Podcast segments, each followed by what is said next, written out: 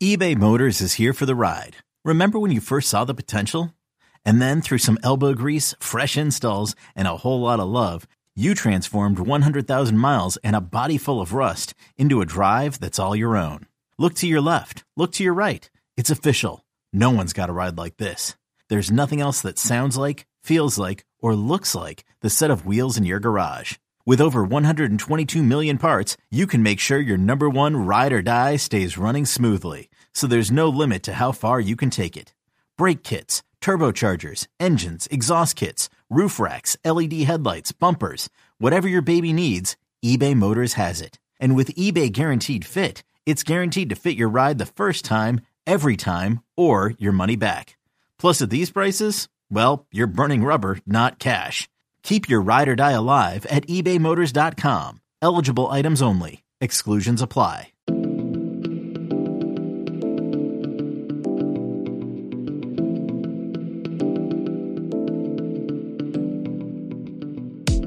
All right, welcome into the Hoist the Colors podcast. It is our season wrap up edition.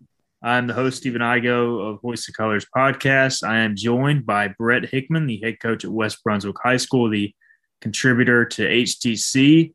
Brett, uh, we were just talking. I was really hopeful we would be recapping a bowl win, a, a, a bowl victory over Boston College. Unfortunately, we are not talking about that game, but we do have a season to wrap up, a successful season to wrap up. So uh, we'll get into a lot. We're going to give out some, you know, uh, some some awards as the show goes on. Um, but at least we are recapping a winning season, Brett. For the first time in seven years, the Pirates have a winning record, and we get to review that. So uh, that's a breath of fresh air. Yeah, no doubt. I mean, just always good to come off what was a bowl season, you know, regardless of whether or not we got to play that bowl or not. And uh, you know, obviously the trend, we've been trending in the right way, in my opinion, starting really with the SMU win toward the end of last year. And glad that that springboarded, springboarded us through, you know, spring football and then, and then the summer. And then, you know, especially to recover after an 0-2 start and, and still find a way to get at least part of the bowl experience um, and, and and I think we're we're seeing the natural progression that a that a program with a solid culture has. You know, we've lost big, more competitive in year two, more competitive in year three, and then found a way to win some of those close games uh, toward the end of the year, namely uh, Memphis and Navy, that that put the Pirates over the top and back into postseason. When you you know you look at Mike Houston's tenure thus far at ECU, and there you know, early on year one, I remember you saying, "Hey, this guy's going to win here. He's won everywhere he's been. Let's stay patient." Uh, it finally seems to have paid off this year in year three. You know, they had two losing seasons back to back. One of those being a COVID year, which is kind of tough to measure. But how important is it? You think that, for the most part, it seems like the administration was able to stay patient with him, not not that they were going to fire him after two years, but it, it, it never seemed like he was on the hot seat and I think we all kind of realized this was going to be a process. And in this day and age in college football, when people are not very patient, how important was it for maybe things to stay together and then finally come together in year three? And, and what really was a true rebuild? Yeah, I mean, I, I think their patience with him, I think his willingness to make tough decisions as it relates to coaching staff changes. I mean, he's he's pushed the buttons after year one, making the change at defensive coordinator, and then you know, improving other spots on the staff and in, you know, year two and year three, I guess is, you know, I'm sure as we'll get into it, but, you know, bringing in, you know, new guy to coach the tight ends and the production that that group had and, you know, Blake and, and retooling the defensive staff with Blake and Steve Ellis, you know, he's, he's, he, he's learned as he's going along too. You know, each each situation is different. I, I, do find it very ironic, just kind of being on the ground floor of, of Coach Holtz's ten, tenure when he came in. I mean, it's kind of crazy is that he's following the guy who followed a very successful guy in Steve Logan, and then there was John Thompson. And you know, how much damage can a guy do in two years? Well, you know, you had the Ruffin era that was you know, I mean, it had its moments of, of, supreme success, and then you know, it had its moments where it was teetering a little bit closer to 500, but it was, you know, by every by every measure, a very good and sustainable program. And then you let him go, and then all the things happen with with the with the era with with you know, Scotty and and Compher and those guys. So I mean, I think kind of being on the ground floor of Coach Holtz it of tenure and seeing how big that how big of a task that was. And Coach Holtz got it done in two years, but you know at that time Conference USA was not nearly the the ticket that the AAC is right now. So you had you had better competition. You, you know, in my opinion, the talent was not as was not there, particularly along the lines of scrimmage. So it was a two and a half, three year rebuild, and it's just um, you know, credit to Jon Gilbert, credit to the fans. I mean, I know there's there's some frustrations, but I, I don't think. Yeah, I mean, certainly you have the the fringe lunatics that are there every year, but I think 99% of the of the Pirate Nation kind of stuck with Coach Houston and said, you know, we're going to give him, you know, three years before you know there's any talk of moving on from this, and and they have, and and the administration has, and obviously it looks like we're we're well on our way to being a regular player in the postseason moving forward. And uh, you know, as the AAC changes landscapes, are we able to move into that upper echelon that that Cincinnati's leaving and UCF's leaving, and uh, you know, and, and certainly that's the goal moving forward. There's been some discussion about you know the schedule was easier this year, and that had a lot to do with uh, the the seven and five record. And I think some of that is is fair. I think you know Temple was down, Tulane was down, you know, and you look at ECU's schedule; their wins all came over teams with non-winning records, except for Marshall. Memphis finished 500; they did not get a chance to play in the bowl. I have my own feelings about this, uh, specifically based on how they played Houston and UCF, and probably should have won those games, but when you take a look at that argument, Brett, is that kind of like a fair one where people are saying that it's a little bit, I don't know, uh, glorified based off the strength of schedule?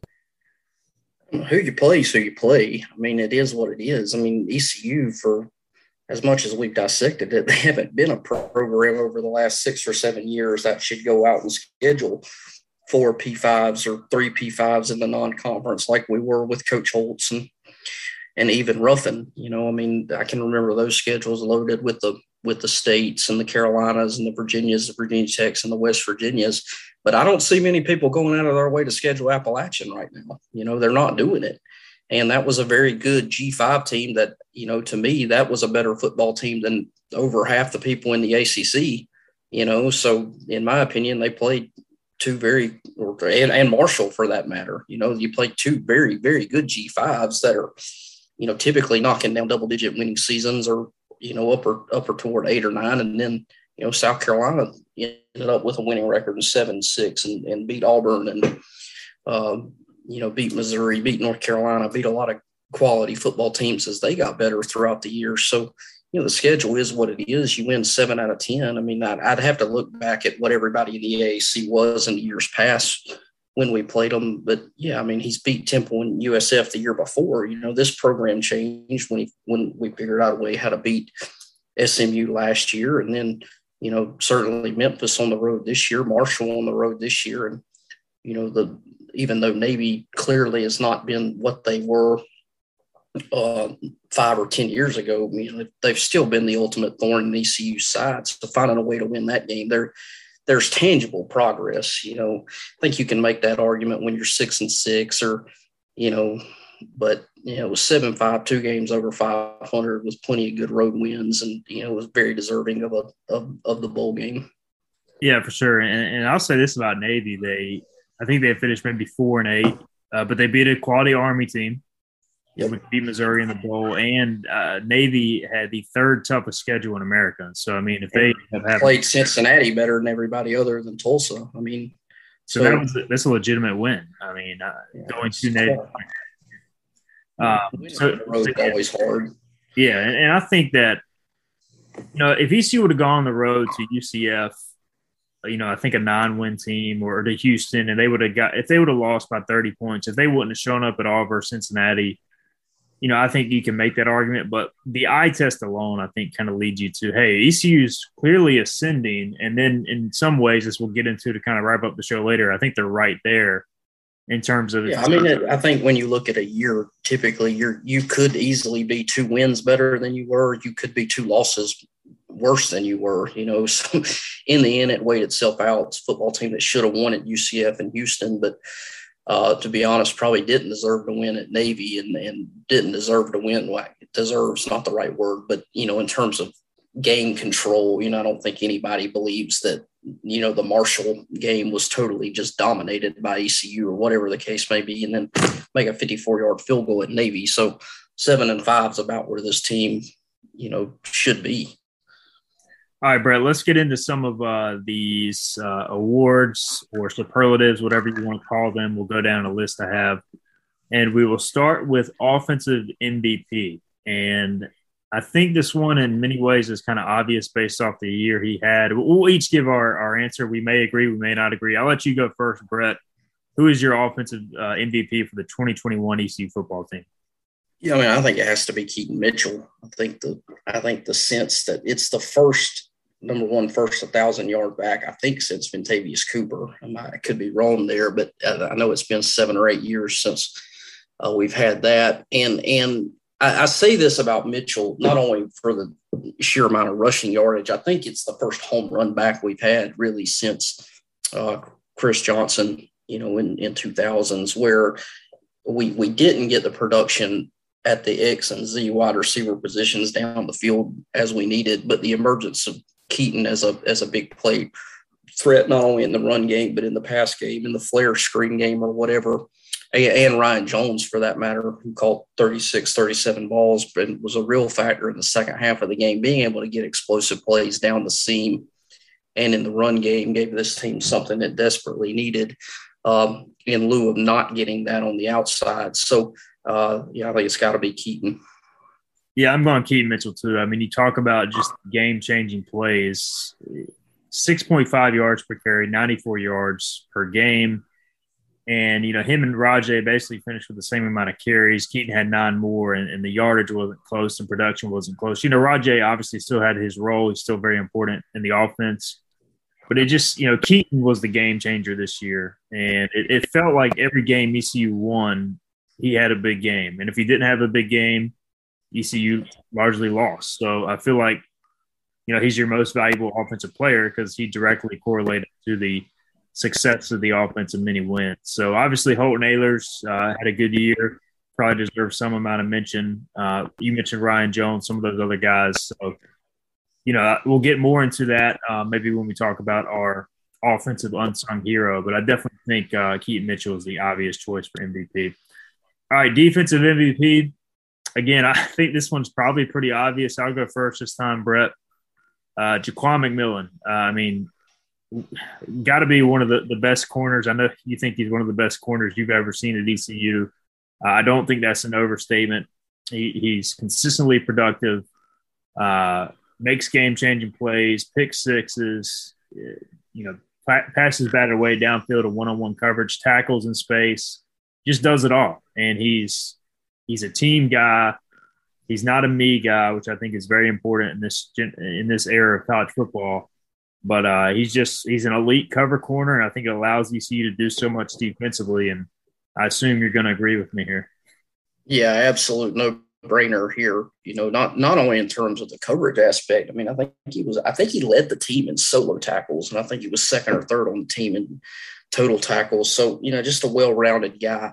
Um, you know, I think obviously he can cover you one on one. He can play the zone, the zone scheme cover too. I thought he did a good job, made a couple plays in that.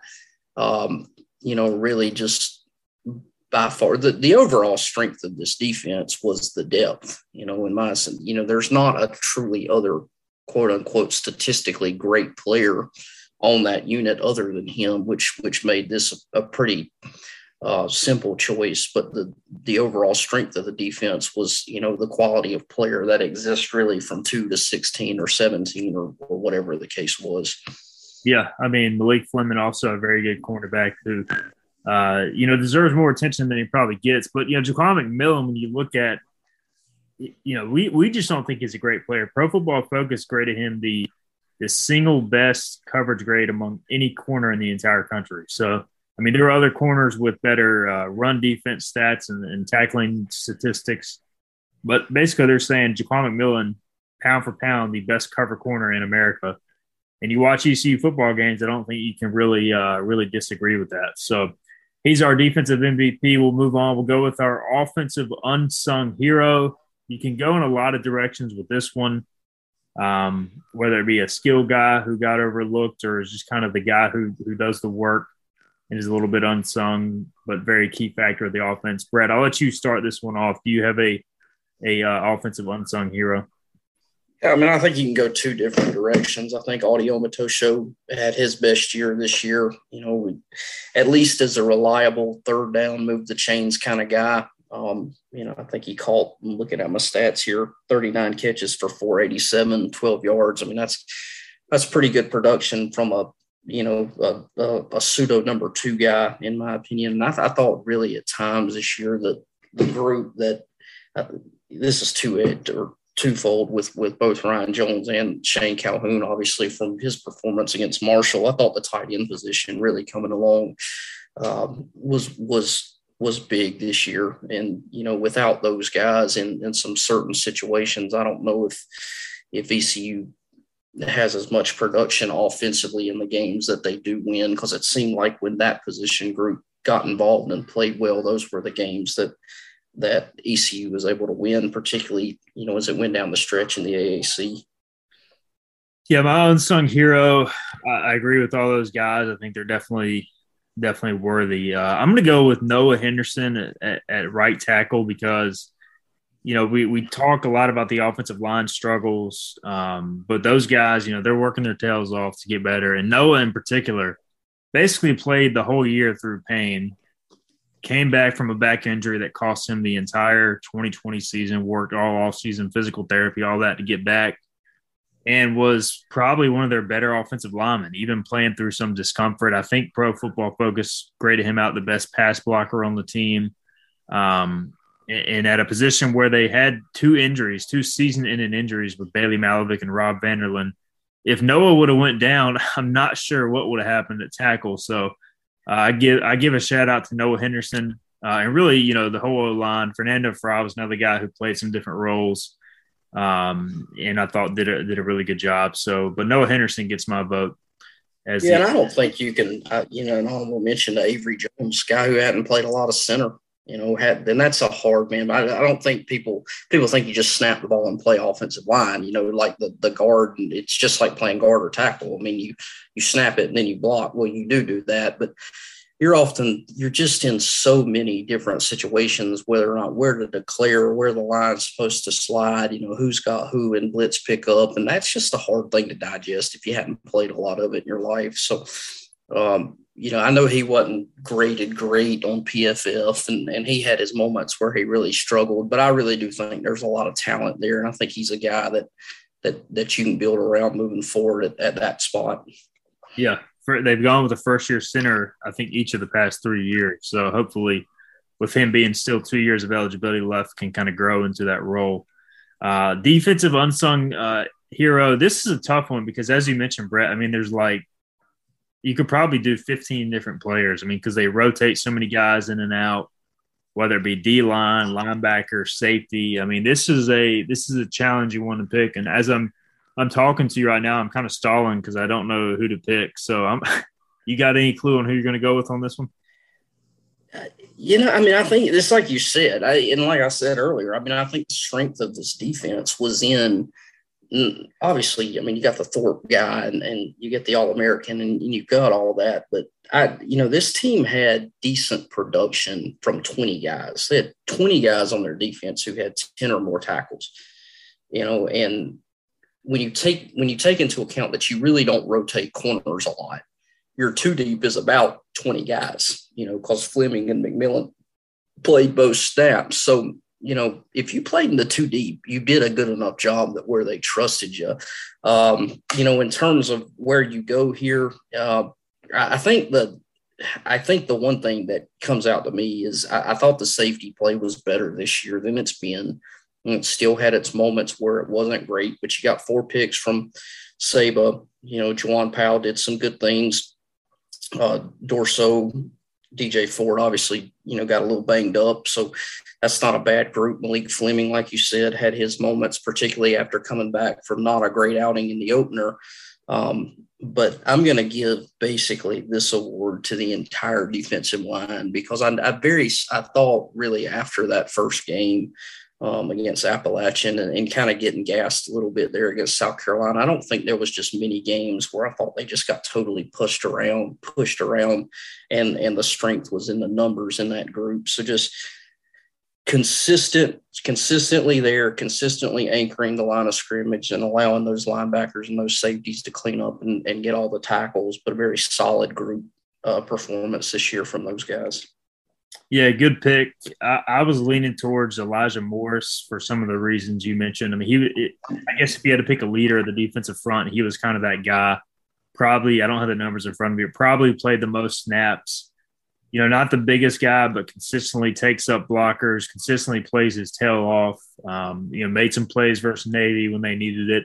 I think Malik Fleming's definitely worthy of a of a shout out because you know outside of McMillan was probably the one of the highest graded guys in coverage on the team. Um, you know, was a honorable mention all conference selection by PFF. So uh, clearly, he's he's kind of locked down, helped lock down the other side of the field.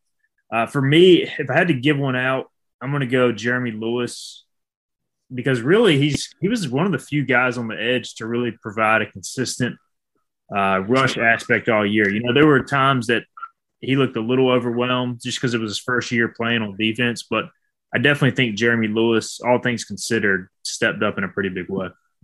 Yeah, I give you that. And then Manny Hickman, seven TFLs, three sacks. I mean, that's pretty good year from from from cousin Manny, as I call him when we're watching the game. No relation, uh, in case you guys can't tell, but uh, you know, a lot of lot of guys. I, I do think Rick D'Abreu started playing more like he did last year toward the end of this year. So, you know, maybe he regains his form moving moving forward. But, you know, who in that group takes the next step, you know, to to to join the the all AC all AAC type players, and uh, then that'll be key moving forward into 22.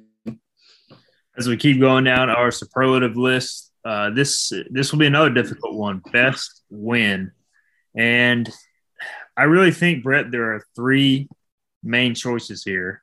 Uh, ironically enough, they all come on the road. At Marshall, the comeback. Uh, at Memphis, the bowl clinching win, and at Navy, the game winning field goal. I mean, you can make a fair argument for any of those three. Personally, for me, just given the significance of, of both wins, it comes down to Marshall and Memphis. Uh, I'm going to go Marshall because of the comeback. I feel like if that game doesn't happen, if you don't come back, what what are we talking about right now? I mean, if you go 0 and 3, how much does that change the course of the season? Uh, do you agree with that? Any other uh, any other thoughts there with best win on the season? No, I mean, I think there's different layers to all of them. I think the Marshall win, like you said, I think it was the springboard or the launching pad or whatever you want to call it kind of gaining the confidence to being able to win close games. Um, you know, and that's, you know, I mean, that kind of is what it was. You know, the, the significance of getting to six wins at, at Memphis, obviously a, a great moment. I think for all of us that are longstanding Pirates and that have followed this program for the better part of this century. You know, those guys up in Annapolis have just been such a major thorn in our side. I mean, it just, I think that was the second win, you know, in whatever, eight or nine games. I mean, it's just so different layers to all of them. I think the one that made you go, how in the crap did we do it was Marshall. I think probably the most satisfactory. I mean, literally, man, in my house, the jumping up and down after stopping that two point play in the Memphis game. I'm going with that one just because I, I think it kind of signified that, you know, we've all gone through these rough five or six years following it and the frustrations and all of that, and just the exuberance to see the team in the locker room and, and finally getting back to bowl eligibility and, and then securing the winning season at Navy. But I mean, I'm to go with the Memphis game. And I mean, you can make again a fair argument for all of them. They they all are significant. They all were huge, and yeah, being on the field, I, I tell you what, the best celebration was definitely the Memphis game because the guys were smoking cigars. I mean, the families were there because it was the wives trip uh, for the coaches. So it was it was an all out. Basically, that was like a bowl win itself. Uh, they did not get to experience a bowl win because of the Boston College deal, but uh, that that was amazing to be there for that. But I think the weight of the world was lifted off many of the guys' shoulders after the Marshall game too, just because they had never really won a game like that on the road, and I think that just kind of changed the the outcome of everything. All right, let's keep going down. We'll, we'll look at the reverse side of this, the most disappointing loss, Brett. And I guess when you play a lot of close games, you get some dramatic wins. You also get some just absolute uh, heart wrenching losses.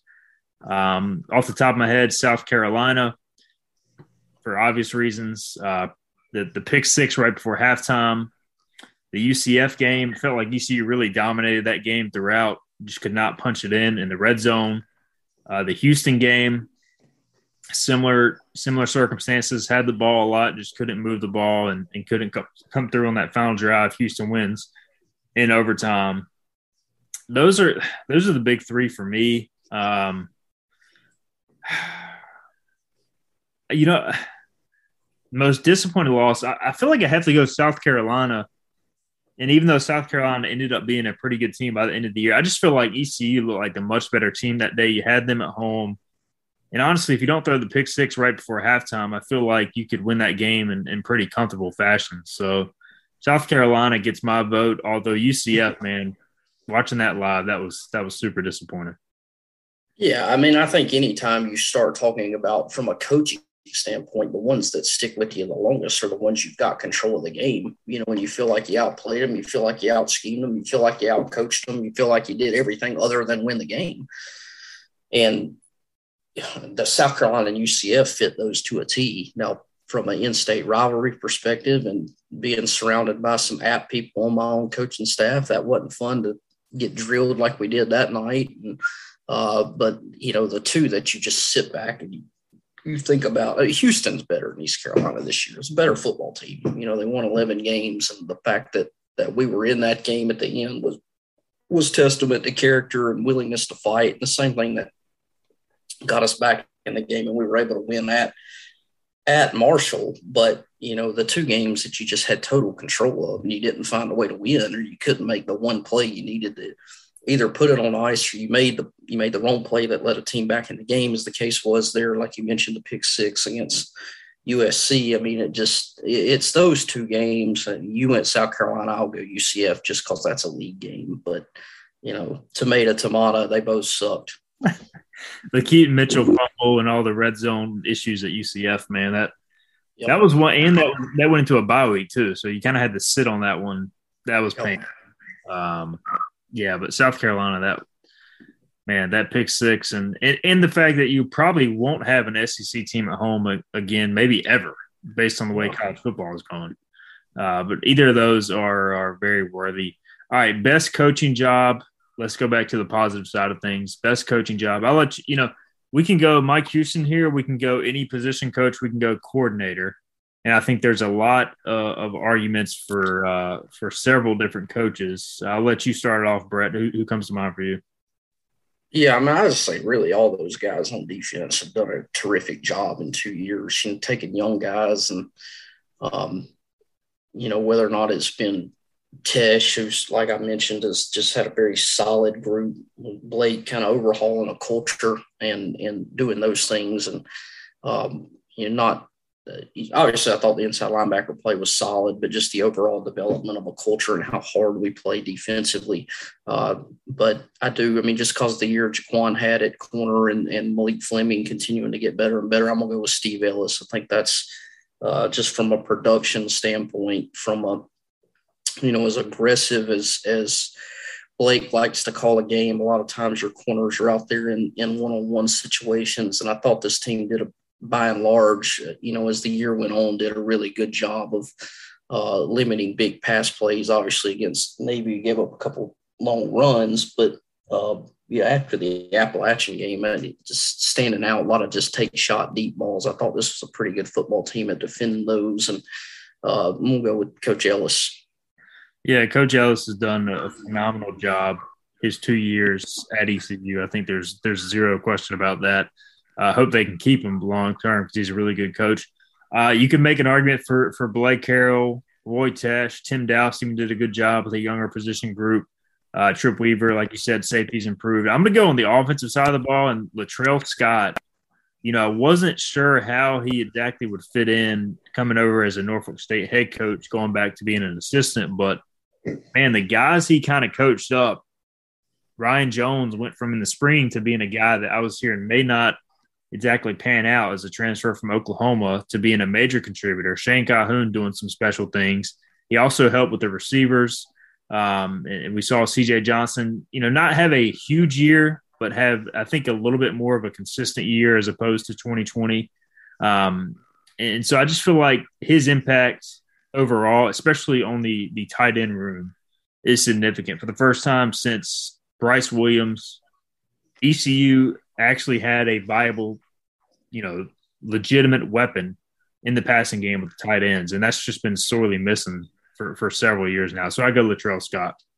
I do, and I like that. You know, I like it for another reason though. Being a head coach and you know, your coordinators, I know Coach K's been a head coach before, and, and Shank at the high school level, and so I'm, I'm not excluding what they do, but when you're when you're calling plays in, in terms of a coordinator, um, and you're coaching the O line, you know, it's really hard to help a head coach manage the game. But you know, one thing that caught me on the TV copies is how much conversation it seemed seemingly was going on between Coach Scott and Coach Houston often, you know, about game management, when to use timeouts and things of that nature. And I could be wrong, but uh, you know, every time it looked like it was a key situation, he he looked to be the guy who was kind of the sounding board on the staff, uh, kind of handling those things that a traditional quote unquote assistant head coach would handle. So, you know, turned out to be a, a really uh, terrific hire there uh, from from Vontel Mines to him and you know, not to mention his recruiting ties to the, you know, the the seven five seven, which I think will ECU will reap the benefits of uh, here in the ensuing years if they can hang on to him. All right, position that underachieved the most. We got a few more here on the superlative list. Um, for me, it's it's it's the wide receivers as a whole. I still feel like the group has been largely inconsistent uh, in terms of just consistently, obviously, game in and game out, making the plays in one-on-one coverage, getting separation. And, and, Tyler Snead towards the end of the year really started to look more like Tyler Snead. You know, CJ I thought had a more consistent year, but didn't have a, a huge year. You know, you look at his drop numbers; they were down considerably from a year ago. But it still felt like he was only getting two to three catches most games. Um, you know, Audie Omotosho, we do have to give the staff credit for you know, having him have the best year of his career, but it just feels like still something's not quite 100% right at that position. Uh, Josiah Hatfield, sometimes he looks incredible, sometimes he disappears. You know, we didn't see much depth at all at that position. And it just felt like there were times where uh, the group, especially against good corners, struggled to get separation. Um, but that's just my take. What, do you have, do you agree with that, or you go with somebody else? Look, yeah, I mean, I go with the wideouts, and I'll tell you, uh, whatever it is, and, and, I know you hit on the boards on this, so and, and there's going to be a change there from a coaching standpoint. They got to find someone who can who can reach Chris or C, sorry, Chris Johnson, C.J. Johnson, uh, and Josiah Hatfield, because those are the two most talented guys in that group. All right, in in my opinion, for various reasons. For CJ, it's the big, the strength, the physicality, the ability to win one-on-one 50-50 balls and, and for Josiah, the ability to run by people. You know, we, we saw, you know, his playmaking ability down the field at times, but it's just they're they're consistently inconsistent. And you don't know if that's because of their approach in practice or, or you don't, I mean, you, you don't see it every day. So you don't know if it's a them problem. You don't know if it's a coaching issue. You don't know if it's a scheme issue, you know, when you're not privy to the, the all 22, but I, have seen enough video to know that who can reach those two guys is who's going to elevate that position group and the offense moving forward. You know, because I do you count on Taji Hudson or Savage or whoever it is moving forward? I, like I said, I mean, we we figured out how to get explosive plays from the running back position. They figured out how to involve Tyler Snead significantly both years or you know, since he's really been a key cog. And then you've got Calhoun and Jones back at tight end. If that position emerges, now you've given Holton no more excuses in terms of weaponry, in terms of deals. But you know, over underachieving is the the connotation there is that this group has talent, but they're not performing up to their talent level. Now, is it the most underperforming group? Not in my opinion. I mean, to me, that's you know that's still the offensive line but i you know i don't think that's as much coaching i think anybody who's ever been involved in college football taking over a program they tell you that's usually the last piece to really fit because it takes the most amount of kids um, it was a program that has been decimated by attrition, by injury, by whatever, and we're still playing catch up from from the previous regime's era. And, and they're doing some things to alleviate it, you know, whether or not it's hitting the portal and, and recruiting the position better, in my opinion. But, uh, you know, if, if the program wants to take the next step, you know, the defense has been figured out. I think they're going to continue to improve offensively. It's we we've got to just get better on the edge at wideout, and we've got to continue to move forward uh, with moving our offensive line to at least, uh, you know, an average to slightly above average unit in in the AAC. Because right now, this team's got it. They, there's plenty of guys on this roster. I mean, you would say if you look at this roster, one to eighty-five. There's 50 guys or 60 guys that you can win the AAC with, in my opinion you know, it's still going to come down to the development of of the O line and and um, the explosiveness that the offense can have moving forward with pushing the football down the field in the throw game.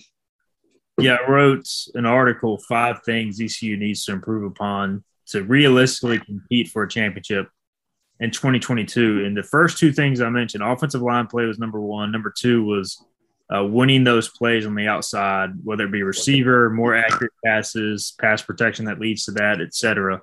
Uh, I just think they had to be clearly better in those two areas on, on offense uh, to win in 2022, at least to win at that level. Because if you watch Cincinnati, you watch Houston, that's what those teams do. I mean, they, they win up front and they win in the you know the one on one plays. So.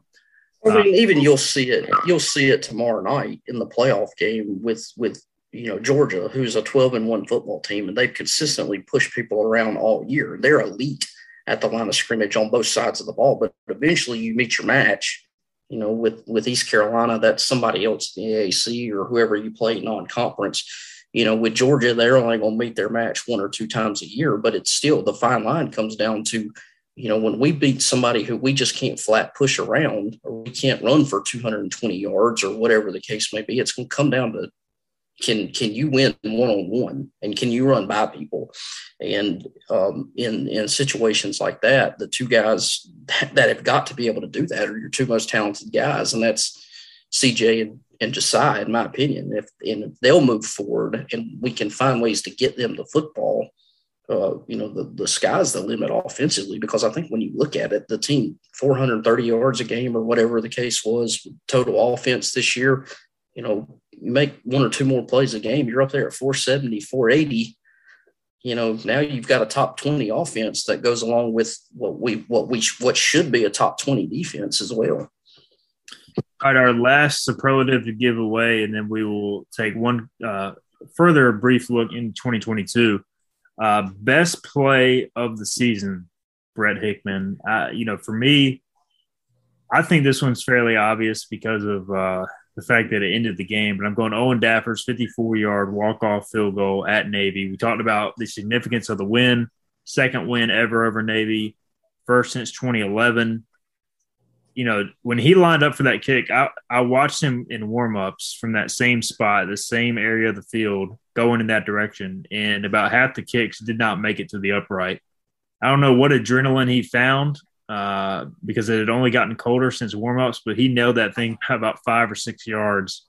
And I was stunned in, in disbelief because I didn't think it would happen. So to see that kick live, uh, that for me, the best play of the year. Mike Houston's face also said it, said it all with his reaction. Uh, your, your pick uh, for that, Brett. We were a 9 0 football team in 2019 against New Hanover, and, and we couldn't field Owen's punts. Um, so, you know, I kind of knew what kind of talent he had, but that's another, I mean, you got to give him a ton of credit. That he had a big time freshman year, missed two extra points, was 19 for 23 for field goals. Uh, that's the easy one. Again, it comes down to those three games, whether or not it's that kick against Navy, whether or not it's the, you know, the the stop two point conversion at Memphis or or the pick there, you know, in the red zone against Marshall that McMillian had, you know, so take you pick at any one of them. I think, you know, since I picked the Memphis game as the most important win, in my opinion, I'm going with the with the stop two point conversion. Uh, you know, there to pull up secondary contain and then knock the ball down on the kind of prayer for the end to the end zone. Just the euphoria that that I think a lot of us felt getting to that sixth win. Yeah, Jaquan McMillian's pick. Yeah, that was a good one too because I almost forgot about that one. That was a moment where like you felt like Marshall was still going to find a way to win, and until he came down with that ball, that kind of changed. Uh, like we talked about the complexion of the season. Also, Tyler Snead's throw to Josiah Hatfield in the South Carolina game for as far as trick plays was incredible, and he also had the throwback to Holton Ahlers for a touchdown in the in the Marshall game, or at least I think got close to the end zone. I don't know exactly where that finished, but so there were a handful of highlight plays, certainly more than in past years. All right, Brett, let's take one quick look to 2022. We discussed kind of kind of the main things offensively that we feel like ECU needs to do to to become a legitimate championship contender. When you look at this defense, they'll pretty much have everybody back except for Bruce Bivens, Aaron Ramseur, DJ Ford's gone, Warren Saba's gone at safety.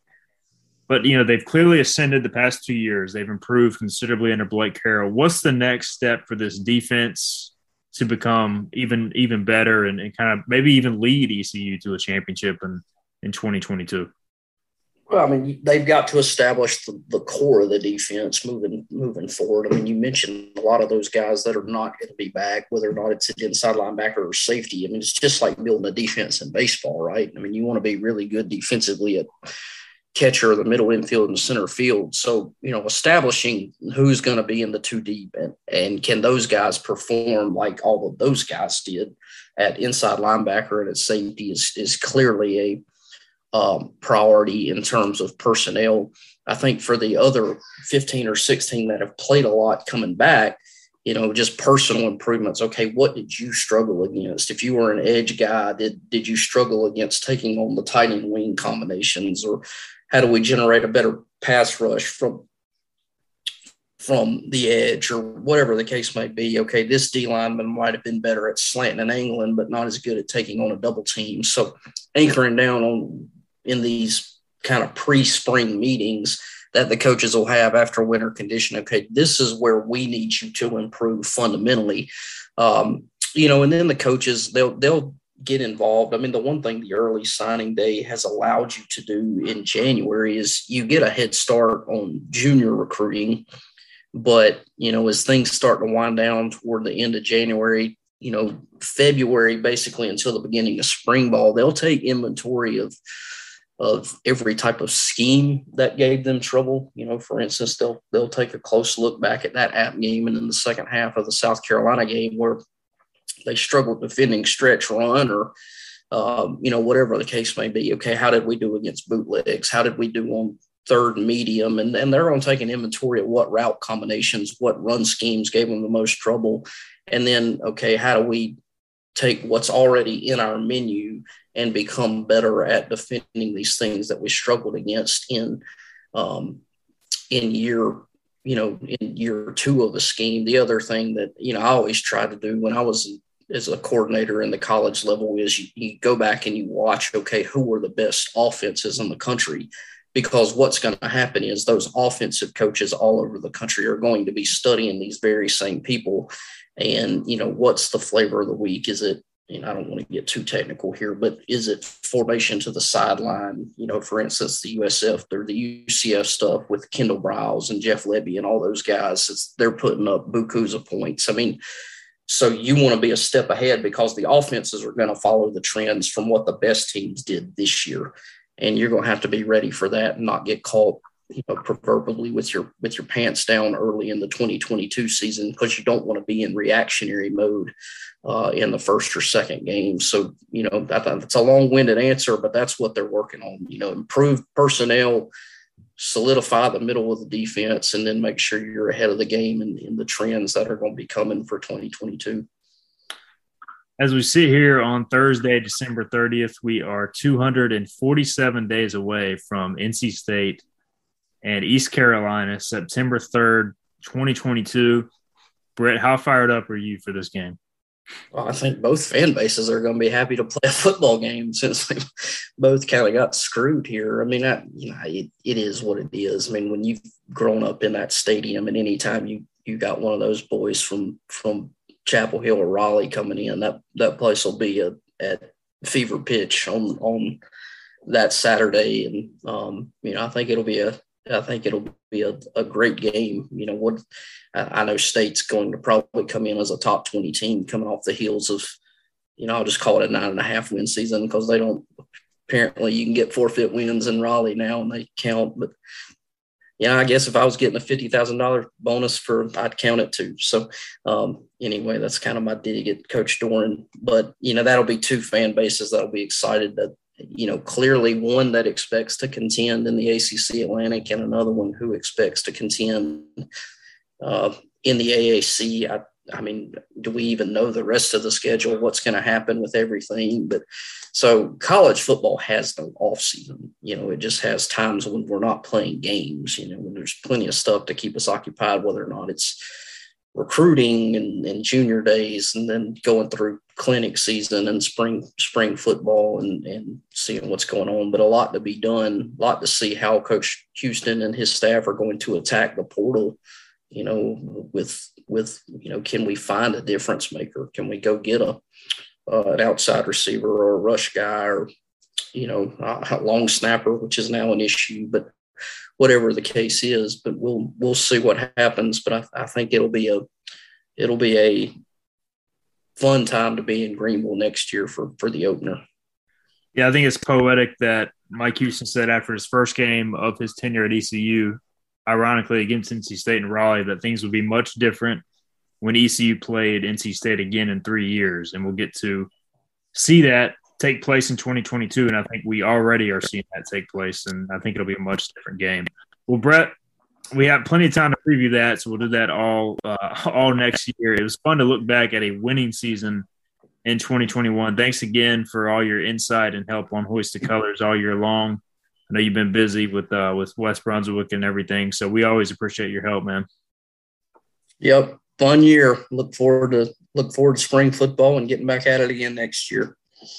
For Brett Hickman, I am Stephen Igo. That'll do it for our podcast. Thank you guys for listening to hoist the colors.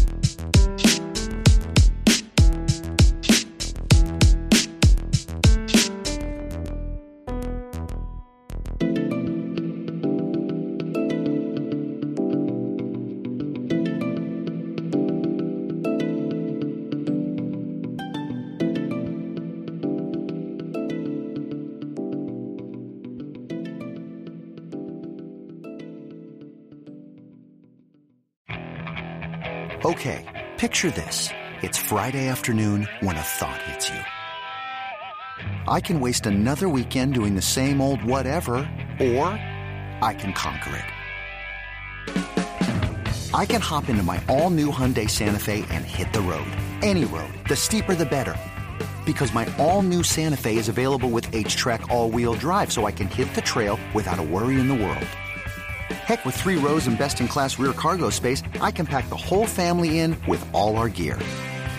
We've got available dual wireless charging for our phones, so we'll never lose touch with civilization, and we won't lose touch with the primordial power of Mother Earth. So, which is it?